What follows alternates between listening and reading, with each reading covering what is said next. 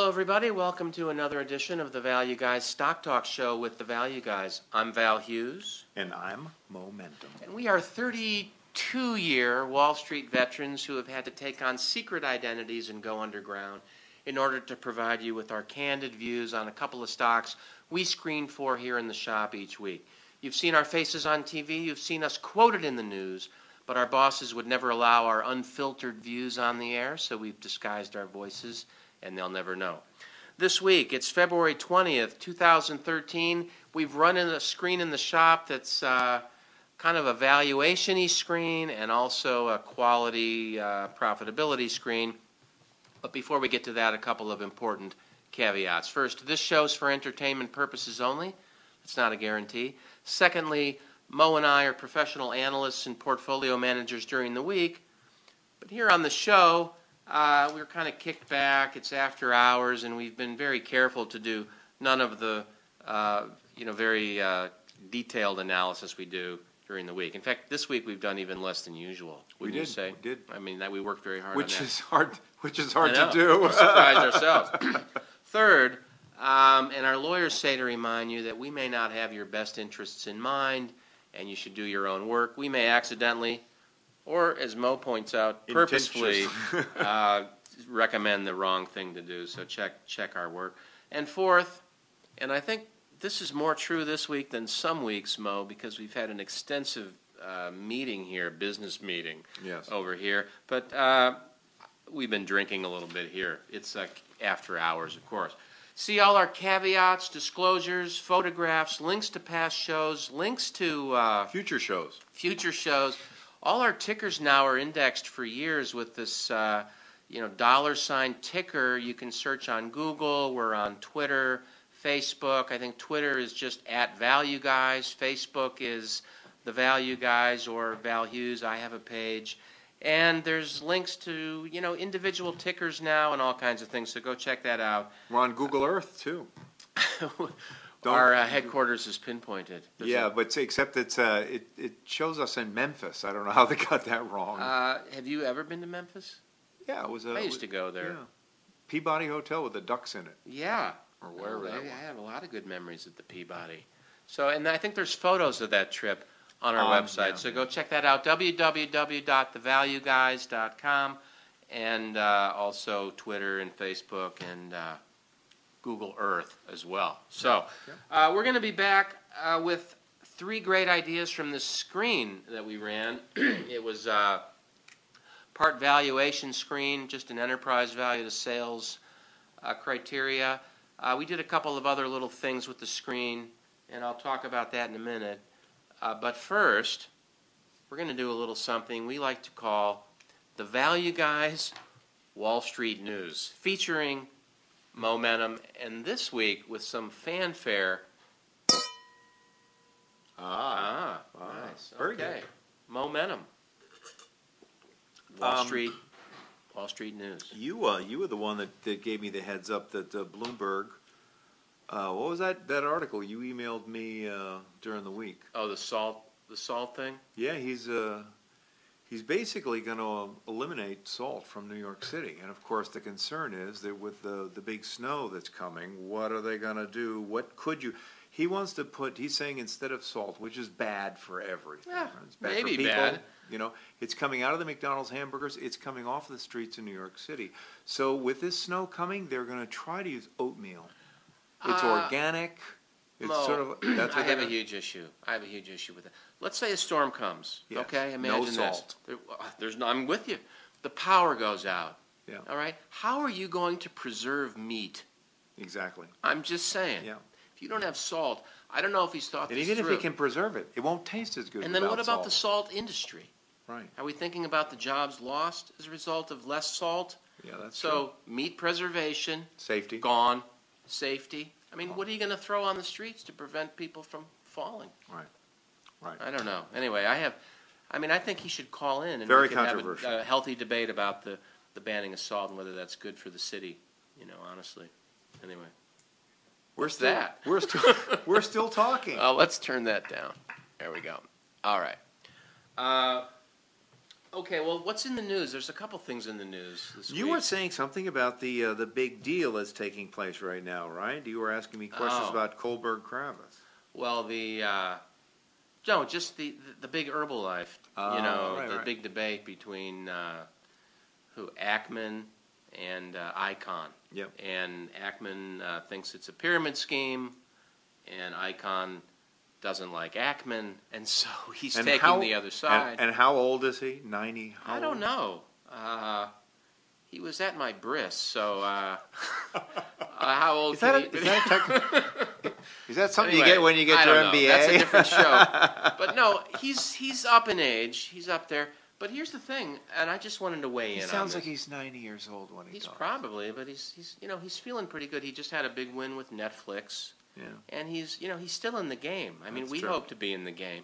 Yep. From our know, wheelchairs. at that age. Yeah. So I know, but I think you know I I've looked at Herbalife in the past. This idea that it's a pyramid scheme, that idea is always floating around, and the question you have to ask yourself is, what is a pyramid scheme? First of all, and secondly, is it bad? Okay. Well, I mean, So- they, they, they, it worked in Egypt, and now Well, they have tourists pyramids. from around the world But I think flock there. Here's what people seem to think is that they sign up people to be, you know, salespeople, and then these people buy stuff, but they're just squirreling it away in their garages, never Right. using it, Right. and eventually, uh, I think it's called stuffing Yeah, the supply chain. I don't, but I, I don't think that's happening. And if it is happening, um, it's happening at a rate that seems sustainable. All right, what so do you base that on?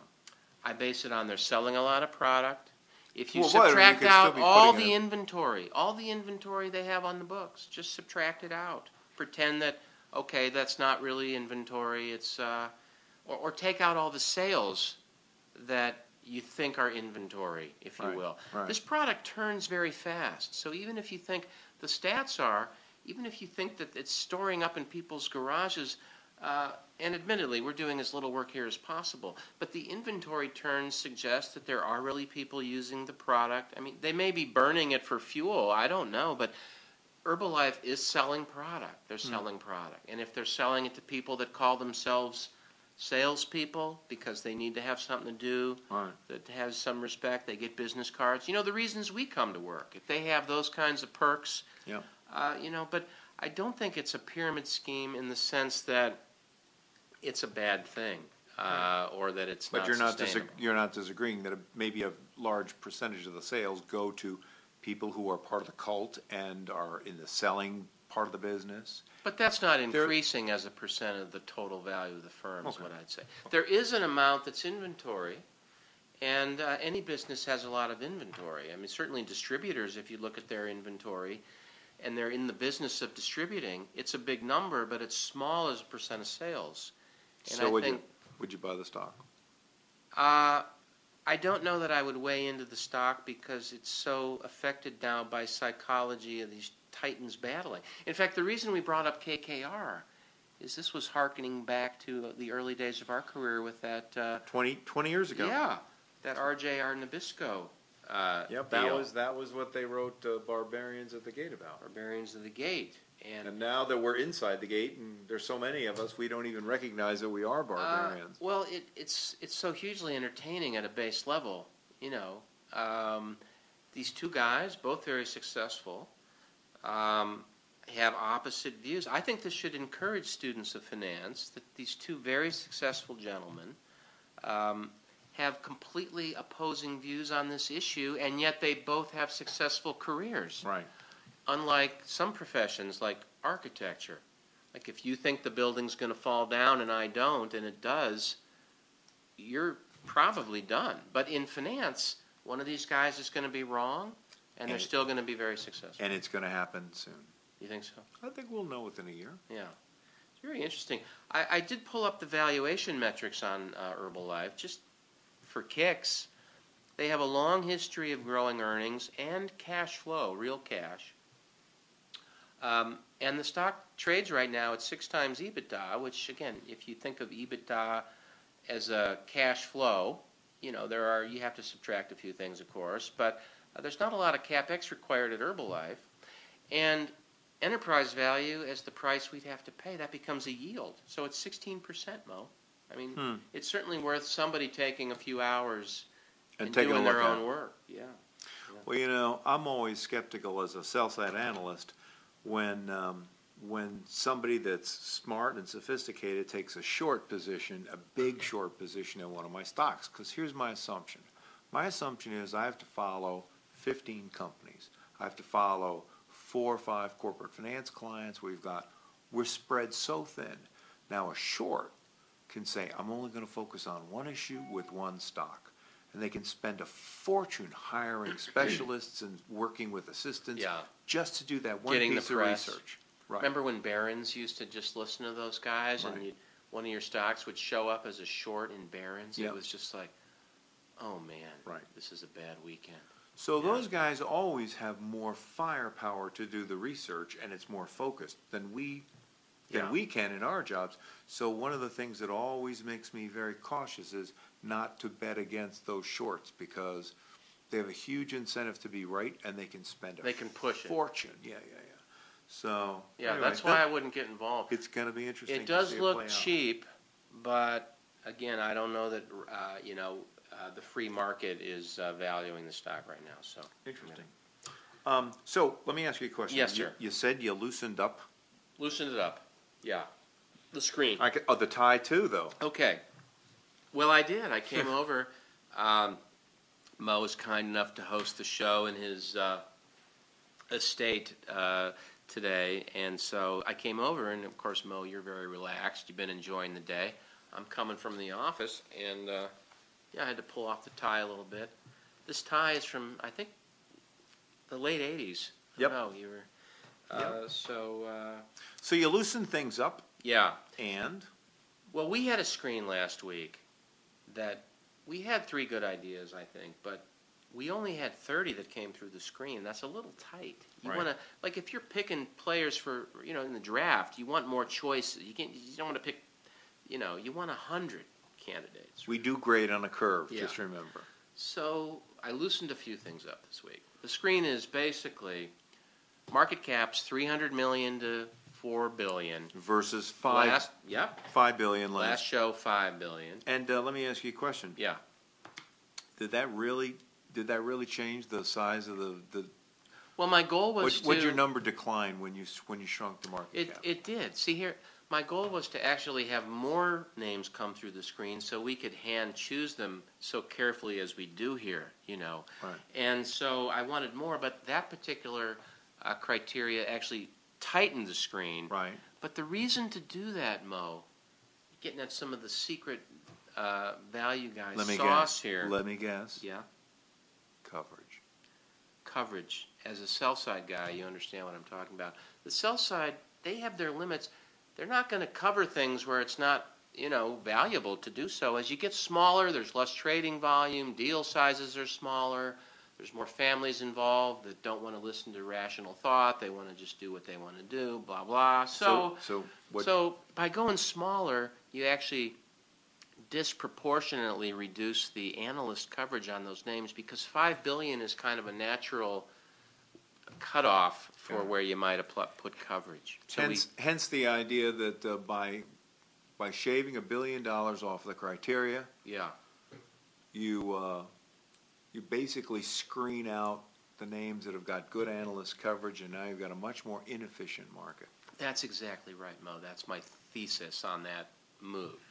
But at the same time, I want to look at more names. So what I if you took another up- billion off? Could you could you blow off more Uh, analysts I and could, get it even yeah, better? Yeah, you can do that, and you know we might do that in a future show. But in the spirit of, you know, I wanted to increase the pool. Remember last week I just had thirty names, so Yeah, I, I yep, just went yep. to four. Okay. I could go lower. I mean, in the shop we look below two, and we've done we did years of shows only looking at below two.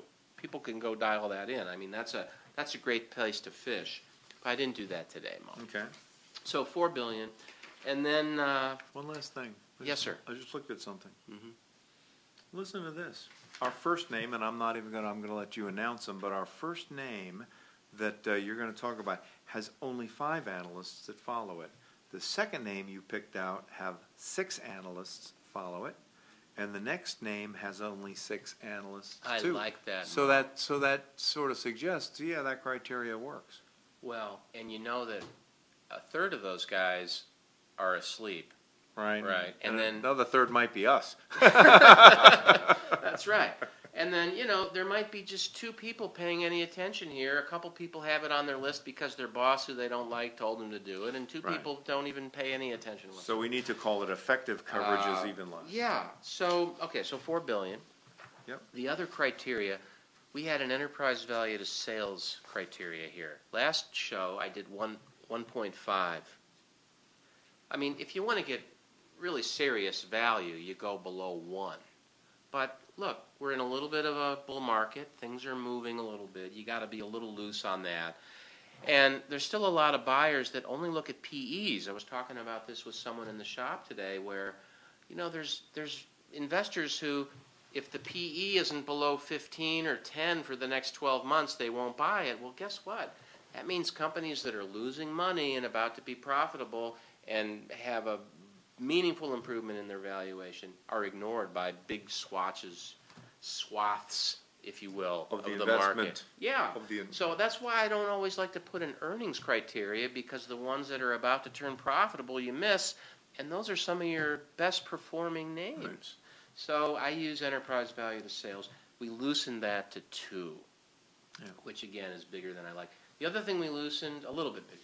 The other thing we loosened was, uh, The momentum criteria. yeah, right, exactly. You went Thank from, Mo. uh, you went from, uh, twenty percent off the bottom to almost forty percent Well, last show I said you have to be no more than twenty percent off for up from your fifty-two week low, which means things just starting to get going. Right, early on the inflection early point. on, and um and this week I went to uh, forty percent. So it's still in the lower half of your fifty-two week range, but you have a little more uh, momentum, if you will, for you, Mo. So let me ask you a question. When you look at the size of this new list versus the size of the much more restricted list Yeah. last week, did you ever compare? Did the numbers stay the same? Did we get no, more we uh, names? we picked up uh, last week. There were only thirty candidates, and we had to pick three. And this is a serious responsibility. I Exactly. mean, honestly, value guy listeners, you know. So But that Val, wasn't. But Val, you know yeah. what?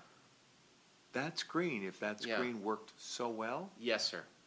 any three we picked would have been magnificent. I mean, No, they would well, have been great. You Would've know, been a great screen. I don't know because a screen like that. We've talked about this. You still there's value traps in there all day long. There's stocks that are cheap because they deserve to be cheap because they're Value they're trap? they're not, well they're just they look cheap because they're going to keep Getting going cheap. down. Uh, value You know, yeah, like think of the Adirondacks as a mountain range. At one time they were tall and steep and sharp at the top and they got a little bit eroded and imagine if you'd been waiting around for them to get sharp again. Right. Yeah. So some things they head down and they keep heading down. You have to I think try to figure out a lot of our job is to try to figure out which ones are really you know strategically in fine shape and they've had some kind of tactical And, or, or, or, or alternately, find out how far down is down. everything is worth something you know there are trash collectors they make money so Is that, Uh, a, is that an official term? I don't know. Someone said that, I'm sure. Uh, okay, are we going to get into it? So we have three names that passed these screens this week. We went through, we had 80 that came through that screen, Yeah. loosened up from 30. We went through 80 names, which is why we probably had a little more wine than usual because it took a little longer to go through yeah, we these names. usually give about 10 minutes a Uh, name. Absolutely. And we came up with three. Um, so the first up, well, let me name all three Yeah. in case people want to fast forward. Darling International, DAR, came through. They provide uh, recycling solutions to the food industry. Exelis, which somebody must have paid a million dollars for that name. it certainly isn't the Smith Corporation anymore. But they are a defense solutions company, and then Magellan Health, which speaks for itself. I guess it's a health firm named Magellan. So that's it. Uh, first up, Darling International, ticker DAR. Um, and I guess this week I took particular note of the return on assets um, as some sign of proprietary value-added capability to the company. Now, this one has been falling for a number of years. It was 14% in 2007. It's now 9%, but improving off the low in 2010. So they're getting a little better. The return on equity is in the low to mid-teens. The reason you get it cheap is, of course, it's down off the highs. It's 6.6 times EBITDA. So in all these names, that's been an important criteria. The inverse of that, 1 over 6.6, it's probably around 15%, something like that. So that's a 15% cash on cash return. I'm perfectly willing to compare that to a 10 or 20 per, 20 year, 10 or 20 year bond yield. The duration of a stock is there's a formula, and I think it's 1 plus R over R for you academics, which would put the duration uh, of, a, of an equity, you know, around what? Between 10 and 20, depending on the growth rate. So that's the bond you should look at, 10 to 20. Those are yielding two and a half, three percent. This cash on cash is 16 or 15. I'm attracted to that. Return on assets in the upper uh, single digits, down from the teens. So that suggests to me it can get back to that. And uh, you know, not too much debt, 20% debt to cap. A history of uh, you know, I guess sales growth, but it looks like it mostly came from an acquisition three years ago. Um, but I like the valuation, and I like the uh, EBITDA margins, which are in the high teens, low 20s, which suggests to me something proprietary. And the most interesting thing is what these guys do, Mo. They uh, they they they recycle beef. Now, how do you recycle a a cow? I left this part to you, Mo. This is interesting because I don't want to talk Recycle. about They this. recycle. They also recycle poultry waste. Look away, everyone. Poultry waste. And Yeah. I wonder. I know we, That's it's the- it starts as poultry waste. Dirty underbelly here. When you recycle Yeah, it, what does it no. become? You know, I- McDonald's burgers. I just think this is Poultry the, this waste. is this is the part of the animal that few people want. I guess is how I would Hoofs, phrase it. Hoofs and ears and tails. Uh, rendering, recycling, and recovery solutions to the food industry. This is just from the 10K. Uh, they also make yeah. feed grade fats. It says they have uh, it, the poultry waste streams into usable ingredients. I mean, I don't, I don't want. That's why I didn't want to get into all. Wow. That. Let's focus on like- that this is- valuation. This is like making gold out of well I don't know. poultry waste. Well, it's certainly the vultures of the uh, human food chain here. I mean, they're they're taking the uh, the low end. Do you know Uh, it's an interesting thing? You don't really think about chickens going to the bathroom ever, do you? Not I mean, eggs now. eggs come out of there, but not anything else. I didn't. No, I don't often think of that. Right there, you go. But you but can. I don't think they're into that. I think this is the part of the meat, like the fatty part or the skin. Let's read this more carefully. I don't want anyone to shoot the messenger on this.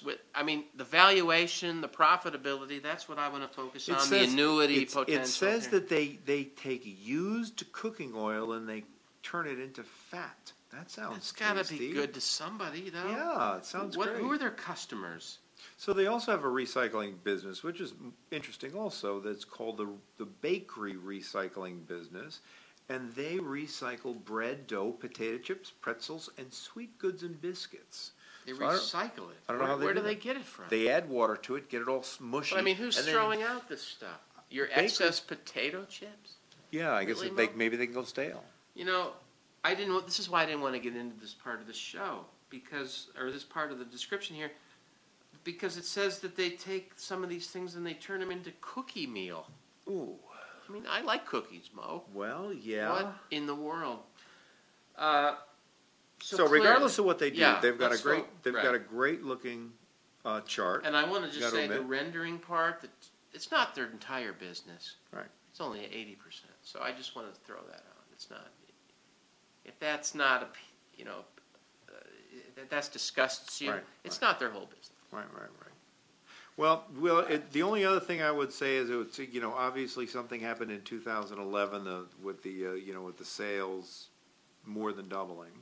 Um, so the question is, something happened in 2011. You had this big spike up in the stock. Um, has that story played out, or is that something that you should be positive about for the next three or four years?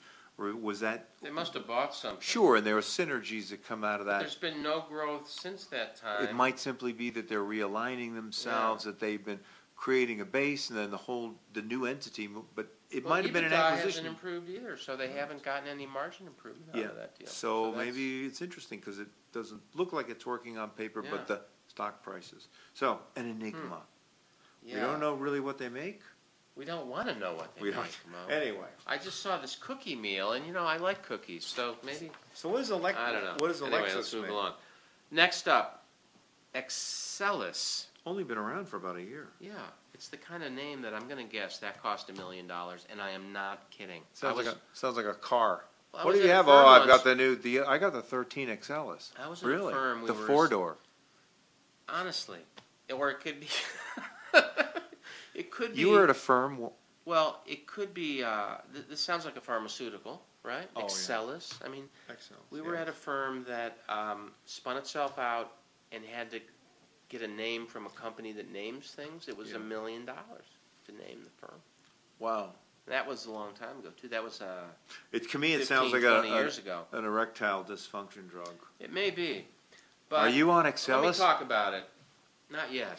Although at my age, I'm sure many. Any are. minute. All right. Let's see here. Uh, Exelis. Of course, it got through our screen. That's Mm-hmm. why we, you know one nice thing about screens is that it got through the screen. It's like requiring a college degree to come to our club, right? You already know some things about them and you like them without having to have really looked at it before. So. Um, it's less than two times sales. It's got, uh, Val, yeah, I'm sorry. Val, Yes, sir. What's up? I've never seen this before. No? No. Exelis? No, I've never seen this trend. What? What's that? Sales have declined every single year since December '08. Now, that makes sense for a mature company, but not for a company that just did an IPO. You do Should an be IPO. Decellus, shouldn't it? Yeah, exactly. When you when you just do an IPO, you got to tell the people that are buying the stock and taking a big risk on an unknown company. Well, actually, You've got to tell them, hey, we're we're on the verge of something really big. Not you're buying into a dying. But look What's at the scoop Mo. of the sales? I'm going to throw out, you know, bankers, investment bankers get a mm-hmm. lot of heat for stocks deals that go up a lot or down a lot. Like they've mispriced it, right? But look at this thing.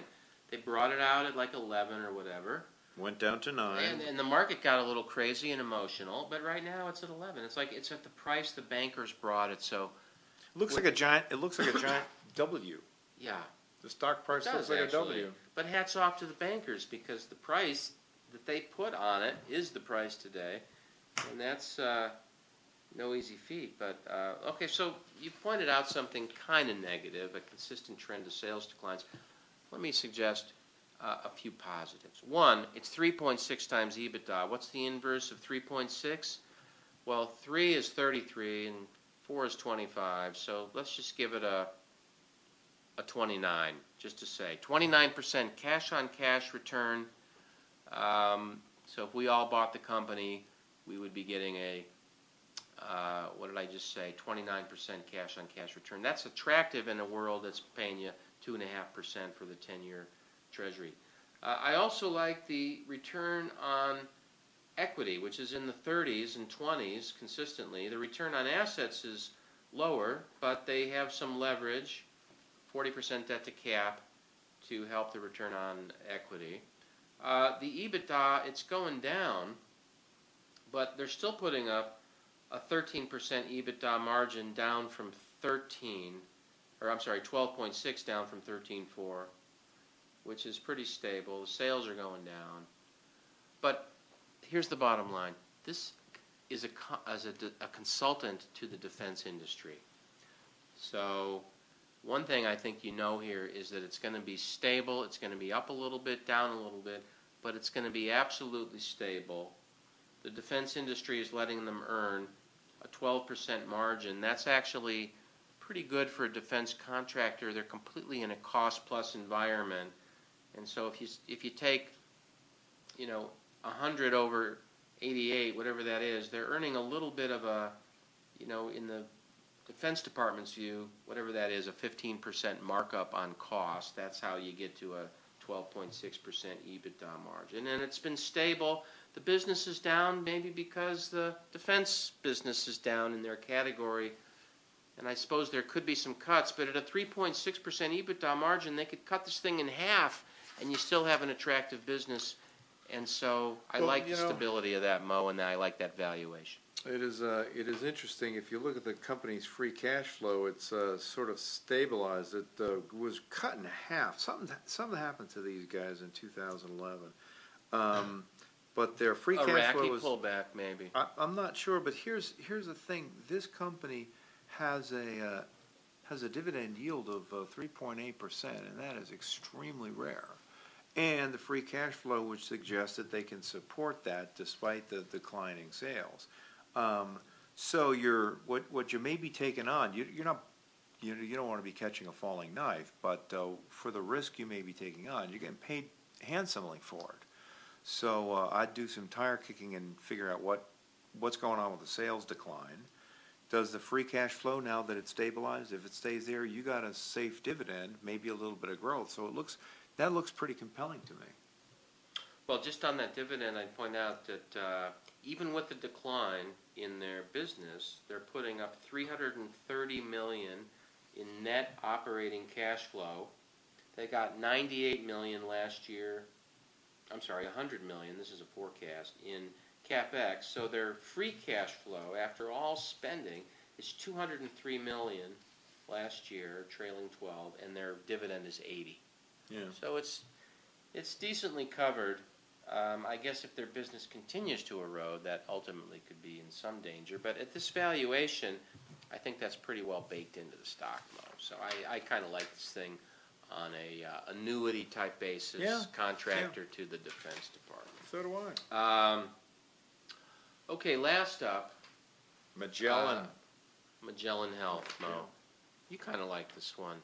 Well, you know, we were saying before the show, just talking about it in general, the ticker symbol is MGLN. And uh, Val said, you know, what's going to happen to these guys under Obamacare? The visibility of this business is always low. And I guess my response is this is a company, this whole industry is an industry of survivors. They've weathered so many reforms, the reformations, the Great Divide, the schism here. They've they've been through so many wars and they survive. Yeah. And Obamacare is just another war. They have a thousand year view. And, uh, you know, they're like, uh, did you know cockroaches have been around for thousands of years? I think longer, Yeah. Yeah. Same, same. Same idea. Well, maybe the analogy is not the best. Yeah. But, so yeah, I think they're survivors. And when I, when I looked at these guys, I thought, you know, they've been, it, their uh, EBITDA has been sort of flat-ish. There's not a lot of dynamism there. But, um, but I, I, I think that there's safety. So if you, if you think people are a little concerned about the safety now with Obamacare, maybe it looks a little cheaper. Well, healthcare at the base, you know, if we have a commitment as a society to, let's not even get into debates about how much healthcare everyone should have. I think if you just say it's going to rise with population growth, um, you know, at a minimum, because we're certainly not going to slip back in terms of what people get, whether they earn it or whether the government pays for it. I think the commitment is is that people are going to get their health care. How do you determine the growth and the demand and all that? I think you know, for me, it's a base level. It's it's population, and that just assumes per capita treatment values stay the same. They very well may be growing. Um, Obamacare, at the very least, awards a whole segment of society that wasn't paying money for health care. It awards them health care. That may come out of taxes. It may come out of other segments of society as people have higher taxes and they go to fewer baseball games to pay a higher tax rate that can pay someone's health care. Who knows? Those are society decisions. But I think when you look at a healthcare provider, it's safe to say that likely demand is going to be rising and consistently rising. These guys are putting up a mid-single digits return on assets, and while normally I might not be attracted to that, I think if you're a healthcare provider with a government tilt to, uh, you know, running it and overseeing it, low returns are better because it's like the utility era. You can argue that you're right, you're barely covering your costs. That's what they want. You don't want you to make any profit.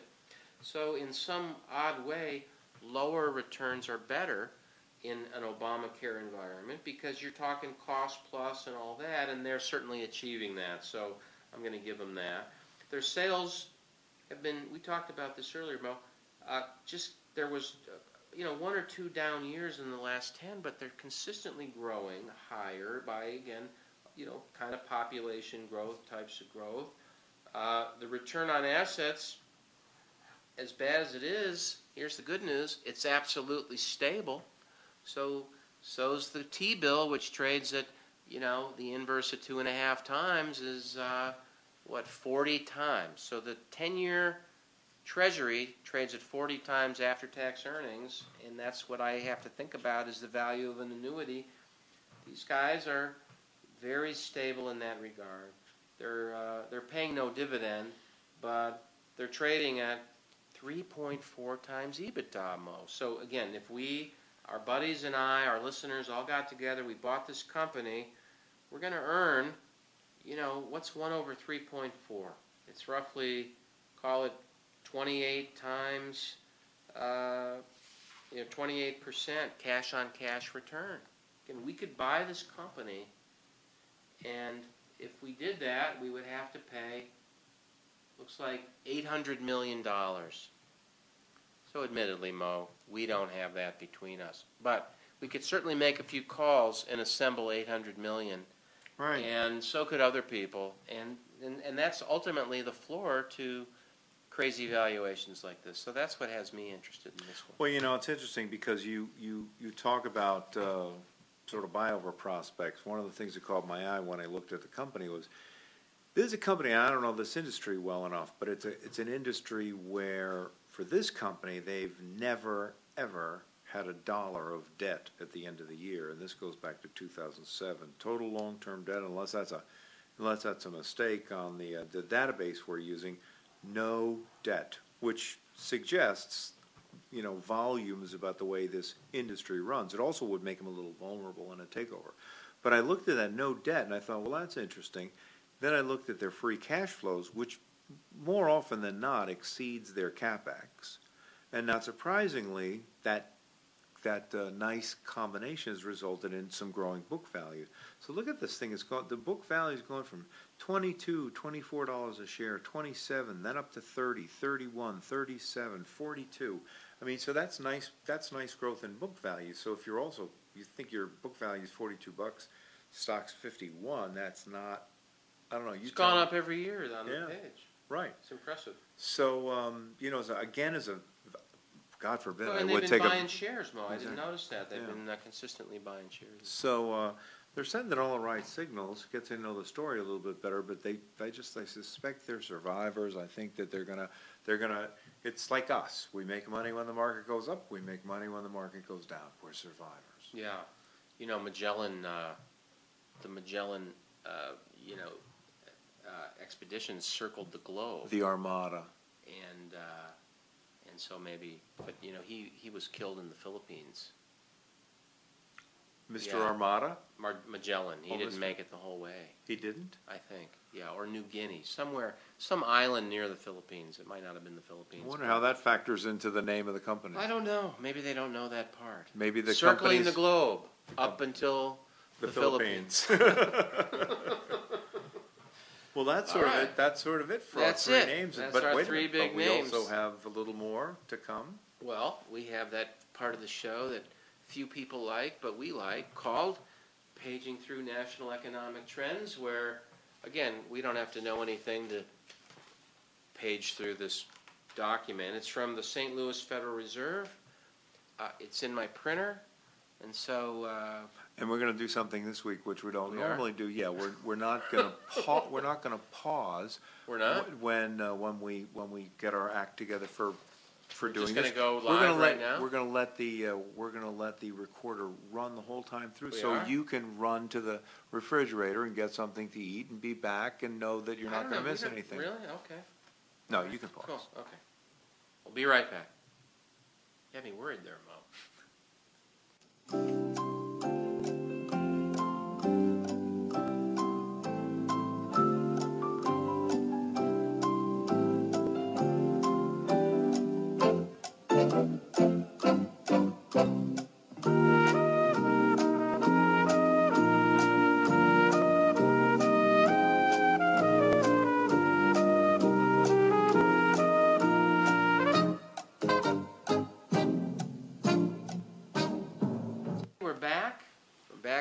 Paging through national economic trends, and there's some big news, Mo. I'll let you uh, give Well, the big news. The, part of the big news is that we have uh, another guest on the show, which uh, she comes, she comes on the, you know, the heels of a long line of la- uh, guests. We've had. Lucky uh, to have her here tonight. Yeah, Mo. I mean, we, you remember, it was a few weeks ago, uh, we had Paul Vogler on the show. He was good, thanks, Paul.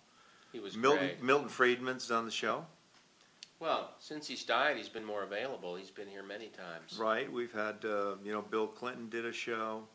And, uh, Great so. to have the greats. It is, and now we've got another great sitting here at the microphone. No name yet, No name. but on a subsequent show, she might have a uh, superhero secret Yeah. Well, stock market hopefully name. we'll hear her point of view on uh, Welcome. some of these important events.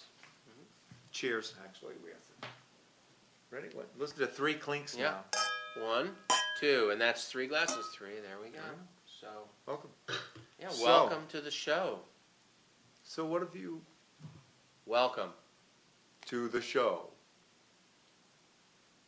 I told you I wasn't going to say anything. All right. Well, thanks for being here. There you go. All right. So, paging through national economic trends, we've got a crack team of uh, Did you say? people who Did you say cracked? not crack crack. That may take on different connotations nowadays, but in my day, In the hood, it's not a what it- great team, Hmm. a great team of economics commentators. This has been critical to all of our jobs. You know, our mysterious guest was a, a sell side analyst for many years and spoke to uh, thousands of investors on a daily basis about investments. So we've all been in that hot seat, and that's where we're at right now, Mo. Of course, she's now in the witness protection program, and we managed to make it through the industry alive. Yeah. And but uh, we know what it's like. Remember, we do change the voices here on the show. Yeah. So that's good. But, okay, well, we- we're paging through national economic trends, and for listeners that don't know, uh, we're just like regular citizens, and we go to the St. Louis Federal Reserve, and we look up this uh, publication, National Economic Trends, that used to be, if you can think about it, printed with ink. But now, it's available with a click. It's updated every day. And you print it with Print ink. it anyway, anyway, yeah. And it has everything that you need to know about the U.S. economy, and we page through it as, you know, curious citizens, try to find some things to talk about. So, I don't know, do you have anything this week, Mo? Want Um, me to go? well, hold on. I'm looking for something, and I need Yeah. to see if I can find it because I was going to try to relate two things that we were talking about. Um, yeah, there was. If you if you look early on on page 13, 13, okay. look at the top. and Follow it's along, listeners. real 13, disposable, yeah. real disposable personal income. Real dispo, wow. Right, exactly. So, on one hand, that would suggest pretty good news for the economy. And yet, as our guest mentioned earlier in the break, on page 21, we've got um, compensation. And compensation's been falling out of bed since, um, oh, 1987. yeah, yeah, well, long term, yeah. Yeah, But 08. so, how can you have both of those trends at the same time? Personal disposable income's going up when compensation's going down. Do you have an idea? Uh, Oh, wait a minute, wait a minute. Uh, real estate? Stock market? Is this the month of December, Yes, yes, it is. which is, we know unusual and large dividends were going out under the ah. fear? So this is income from your investments. The special that is- dividends that were Special paid before dividends. the tax To beat hike. the taxes. So you would, Interesting. you'd think that might end up going right back into the market, which might explain a little, I don't know what the levels are, but. So that would tell you Huh. that if that was simply, That's interesting. I didn't even think of that. yeah, It's a good thing Told you I she's wasn't gonna here. say anything. It's a well, good thing she's here tonight. So you would then say that this little uptick, which looks very optimistic, is just gonna go back to revert to mean. And we're stuck with the chart on page twenty-one, which is showing that we're seeing compensation scales really, really continue to Well, decline. compensation, uh, Page I mean, I can 21, attest to mean, that myself, Yeah. you know? Well, you've adjusted to retire, so you're, I think, different. But, um, and yet you're still managing to get paid, so you've done a, a fine job. People can aspire to that. But meantime, these people in this compensation graph, their compensation as a percentage of GDP, these numbers are right on page twenty-one, have been falling from seven percent in nineteen eighty-seven to, uh, this says, uh, roughly two percent in 2012. Yet, uh, the percentage of GDP uh, that falls into corporate profits has risen from 8% to about 14%.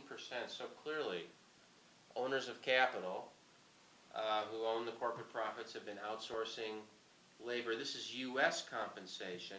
A similar graph in India or China would look the inverse to that. So eventually, I think people have to realize, as we know, you know, we have to compete with smart people in other countries for providing information. Increasingly, per, people who provide labor have to compete with people in other countries because you can move factories. The good news on this, Mo, I'd say, and unknown person, unnamed, is that uh, right now, because of the discoveries of gas, the United States has low energy prices relative to the rest of the world. We're attracting a lot of manufacturing. Our manufacturing segment is growing, and I'm going to guess Hmm. that this chart is at a low right now. Is going to turn around uh, because of all this cheap gas that's attracting manufacturing. But that's a tangential topic, I think. Well, you know, one of the, I just got a quick question for you before someone over here wants to say something. Is, uh, you know, the next question I have from a big picture perspective is, if I've got this right, is first, we outsourced cheap labor. And now we're outsourcing sort of up, higher up the totem pole intellectual labor, right? Absolutely. Call centers. And the next thing we'll outsource is the actual consumption of those services. And then what are we left with? Uh, I think. Well, no. Because- Consumers. Consumers are a core. Please, ma'am. No, please, go ahead. Consumers are a core source of demand. So really, ultimately, it's going to be where they choose to live, right?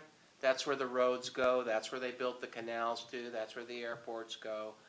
It's going to continue to be that way. That's where Amazon's going to ship to. So I think ultimately, consumer demand is going to be driven by where people live. But you will have these centers of competitive advantage in manufacturing, and uh, they're going to move around based on different things currency, labor costs, intellectual property. I mean, we have to compete as Wall Street types with cheaper intellectual, you know, property in. We've, in we've always had to do that, but they just no, they just come from you know places Uh, like. California. Uh, medical, a great surgeon. You know, this has been going on a long time. Think in the 1890s, if you were the best singer in your town, you had a lot of business, right? But then records came in.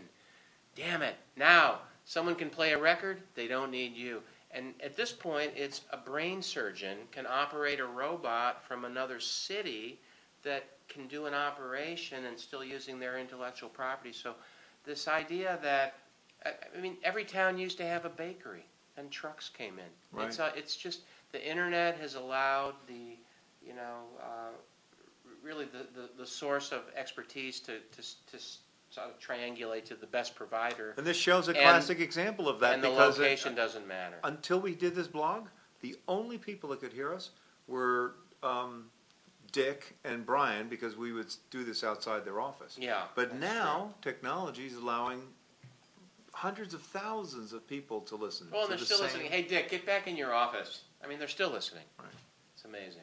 So, do you have any explanation for why the economy is doing what it's doing? No, but I have a question. What's the question? Do you think if we put this up for China or Japan being or the- Germany, This this chart. chart, Right. whether they too would have less and less money going to labor? I Is it's, everybody's uh, doing this, or is just just a result of our competition with? Probably a from little, the it's top probably a position. little bit of both, because it, I think even over there, some of the labor is being eliminated by technology. You know, they're scaling up their, their factories, and so the, the component of labor that's built into stuff is going down every single year. Um, just the way computational power is going up and computers are doing more and more. Well, in China and India, though, they have such a rural population that made no money, that just bringing people into the cities, I would bet their average labor cost is going up, and it's going up to match in the U.S. on some of these factories that provide product to Apple and some of the technology, so I don't know what but- you, eh, you've but, read, uh, but some of the labor costs are equalizing uh, between uh, Asia and the United States now. But, But that might not mean it's on a down, I think it's up in those nations. I think the average compensation is, is up. As a percent of GDP. You think it it's may up? not be. yeah, well, as a percentage Yeah. of GDP is the Yeah, I graph. don't know, that's a good Yeah. question. Oh, well, They manage it, I suspect, a little bit, those socialist uh, economies. In India, I'm not sure. That's a good, a good question. so, I what had else? something on, uh, let's see, you had jumped ahead to page thirteen, and I had something back here. I'm getting sleepy, Mo. Well, Late show, and this wine is so good, I understand our mystery guest actually selected the wine tonight. It's delicious. hmm. Anyway, I want to go to something on page three, and again, listener, follow along. St. Louis Federal Reserve, I mean, it's click, click, and this is great stuff. Interest rates, we were just talking about this, there's a chart in here. Interest rates have been going down for 30 years, and if you believe that multiples on equity uh, earnings are related to the inverse of the long-term bond rate, it's been a good time to be in equities uh, even with this tough period we've had over the last five years, although, you know, the indexes are now, the indices are now abo- above, in many cases, their old uh, peaks from those times. But I wanted to just point out that interest rates, so interest rates are very low. Of course, the Fed is buying bonds to uh, increase their price, which reduces interest rates. But over the last seven months or so, Mo, rates have been quietly ticking ticking up. up, yeah. And while, when you go from one point five to one point nine, you know, nobody really notices that. It seems like, well, that doesn't mean anything, but the rate's impact on multiples is proportional, it's not, uh, arithmetic. And so, one point five to one point nine is 0.4 divided by one point five, which is roughly, what, twenty-five percent or a third or something? I don't have a calculator, but it's a big impact on multiples, and I think you've been seeing that, um, you, you've been seeing the opposite in the equity markets, which have been rising. So the question is, why are equities going up in terms of multiples while interest rates are going up at the same time, where the multiples, you know, the math Well, I have to, de- they, they, they have to decouple. The question is, why have they coupled Well, up? Here's, that- here's what I want to say, is I think sometimes people think interest rates going up is bad, particularly bond holders, but in this case, it's good for equity markets. Why? And here's my thought. The value of capital, if interest rates are a price, the value of capital is going up in terms of the rental you can get on it, and that must mean that the people who are willing to do that and pay up for it, ultimately, equity buy, equity owners are, are bar, are they're the ones borrowing money. And so, uh, capitalists have a belief that borrowing money at a higher rate is gonna give them a return. And that means perceptions are changing, that, uh, things are getting better, Absolutely. profitability is getting better. I think that's, you know, an underpinning to continued growth in the, uh, GDP number. That's all I want to say on that one. So- And and implied in that is the fact that you've got a lot of entrepreneurs that think the coast is clear. They're coming out of the woodwork and they're Yeah. starting to borrow. And that so. is putting some demand pressure on rates Yeah, also. something like that, just good. And then, uh, let's see, I had one, uh, let's see here, I'm literally paging through. Oh, this is a good one. Uh, page sixteen, and this is gonna shock some listeners. I just wanna be upfront about that, Mo. It's gonna completely shock a few people out there in our listening audience. You may want to take your Yeah. children into another Cut- room. Take cover, okay, page sixteen, but it's public information, so you may have already read it. But there's a chart here that says government consumption and investment. And this is in billions of two thousand five dollars, which means it's already been adjusted for inflation. If this chart goes down, it means things are really going down after adjusted for inflation. What So exactly does a government consume?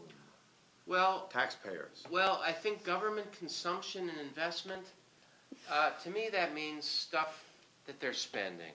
They're consuming, that costs money, they're investing, that costs money. So it's all they're spending. I mean, to me, this could say government spending, but it does It's not. probably, the investment maybe is a reference to what they're paying on their debt, so that's what Includes they interest spend, then. it- yeah.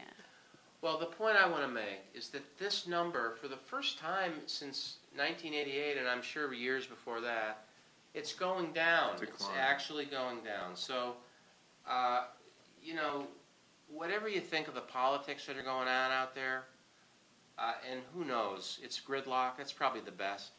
But they're managing to have government spending in a very real way go down. And that is an accomplishment, and it's important because GDP's been so stagnant, um, but it's So what is, happening. what is this graph gonna look like in two weeks after we go into sequester? Yeah. Uh, Does it, I mean, does it go down like a thumbnail? Does it go down a? well, look, this says uh, billions of two thousand five dollars, so it's at two point four billion. Uh, the economy, I think the government uh, in in current dollars is is a little over three billion. So. Trillion. and they're gonna cut ten percent out of it. So if we just stay constant in two thousand five dollars, it's at two point five, they're gonna take two hundred and fifty out. And that would take you down to, uh, the level back from nine, the early nineties. What, what's the number? Do you have one? Uh, And it- they're trillions, I think. well, not uh, ten percent, uh, you Ah. know, let's see, two fifty, it'd be about twenty, uh, two point one trillion, down from two point Yeah, so draw that. But that's in two thousand five dollars, so Right. it basically. But it doesn't happen in a, in a year, it doesn't happen over here, a I- I- period of time. I've got an anecdotal, uh, anecdotal anecdote, if you don't mind. I have a cousin that's in the military, and they're pretty high up. I don't want to name names, but we're probably under surveillance right now. Is that your drone over there? I don't want to speak to that.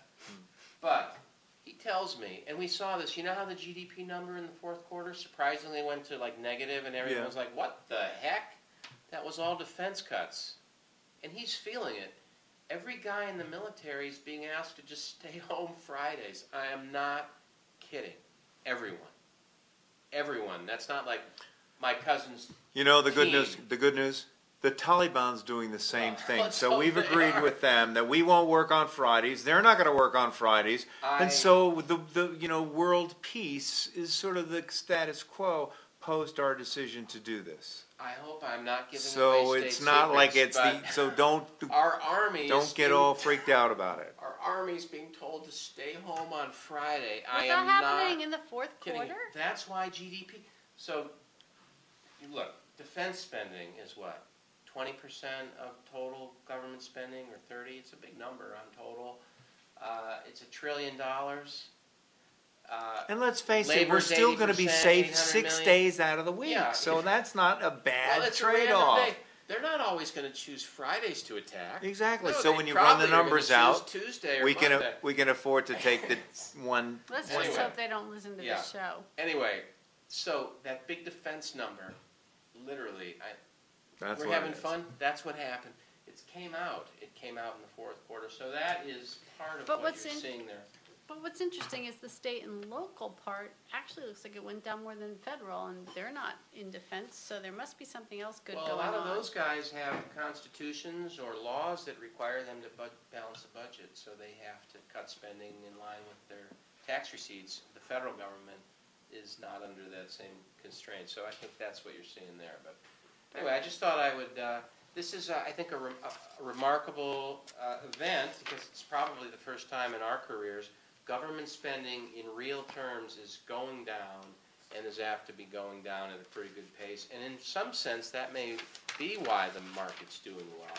If the government shrinks as a percent of GDP, that helps growth and, and that sort of thing from a, from a purely capitalist point of view. Well, I have a question for our guest. What were you saying before about housing starts and new home sales? Is that your scribbling? Because I can't make out what that was. Were you chewing on this page? I can't read that. I think you were. Anyway, don't, don't chew on the spreadsheets.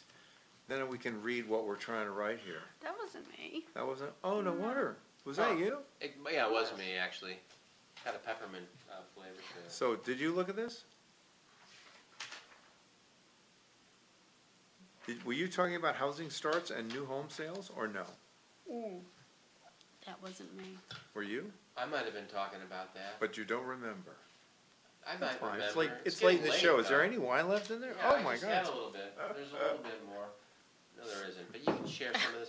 All I would say is, Quick, let's end it. Let's we end should. this. We should. We're out of wine. One of our That's guests the is end of the having. show. Time to go.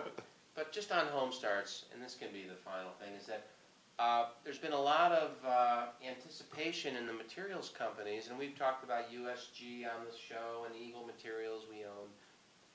They've really anticipated the expected growth in the housing sector, and uh, you know what we're seeing is housing starts, which is the criteria, the you know the series that drives demand, is running a little ahead of home sales.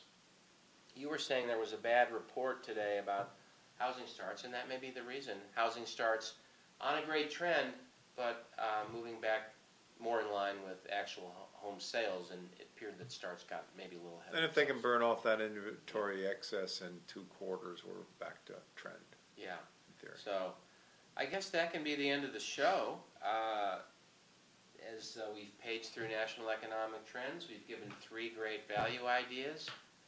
What more can we do, Mo? Shared And our insights, bared our souls, Yeah. invited you into our homes, and introduced you to our friends. Yeah, exactly. There you go. That's another week here on the Value Guys. Now, did we? Did you have a favorite stock? We I did. Uh, Phil did. always wants to know, and I want to, you know, have a favorite. Uh, I'll go first. I'm going to pick Exelis Ah! because I what like was- the that was my annuity potential of being a defense contractor, and the sentiment My is top. negative, of course, because Yeah. of uh, the defense cuts that we were just talking about. So Exelis, you got to be brave, but I think it's a great value at 3.6 times EBITDA. So how often do you two agree? Never. Yeah, And tonight we have you When we were agreeing, children. so this one's bound to plunge. It might- Always the we contrarian. sometimes agree, don't we? I Uh, try not to. It's good to give the listeners two. 87. Do you remember? 1987. Yeah, I do. The But spring. that was a we real agreed. bottle of wine, not a That was. I remember that That was the last. time we agreed Yeah. on anything. So, no, I don't know about that. Do you think the show's over? Probably, but we. No, I don't think it is, stock. actually. He, he, I don't he agree with you. The same one you did. Oh, you're picking the same one? Yeah. He did. It's right Oh. here. He wrote it like a half hour Oh, ago. really? I thought you were going to go with the uh, meat renderer or whatever they are. The meat recycling the company. recycling company. Now listen, we're off mic now. The show's officially over. Ta-da! Now really, Mo, who, who, who's this uh, lady that you brought to the show?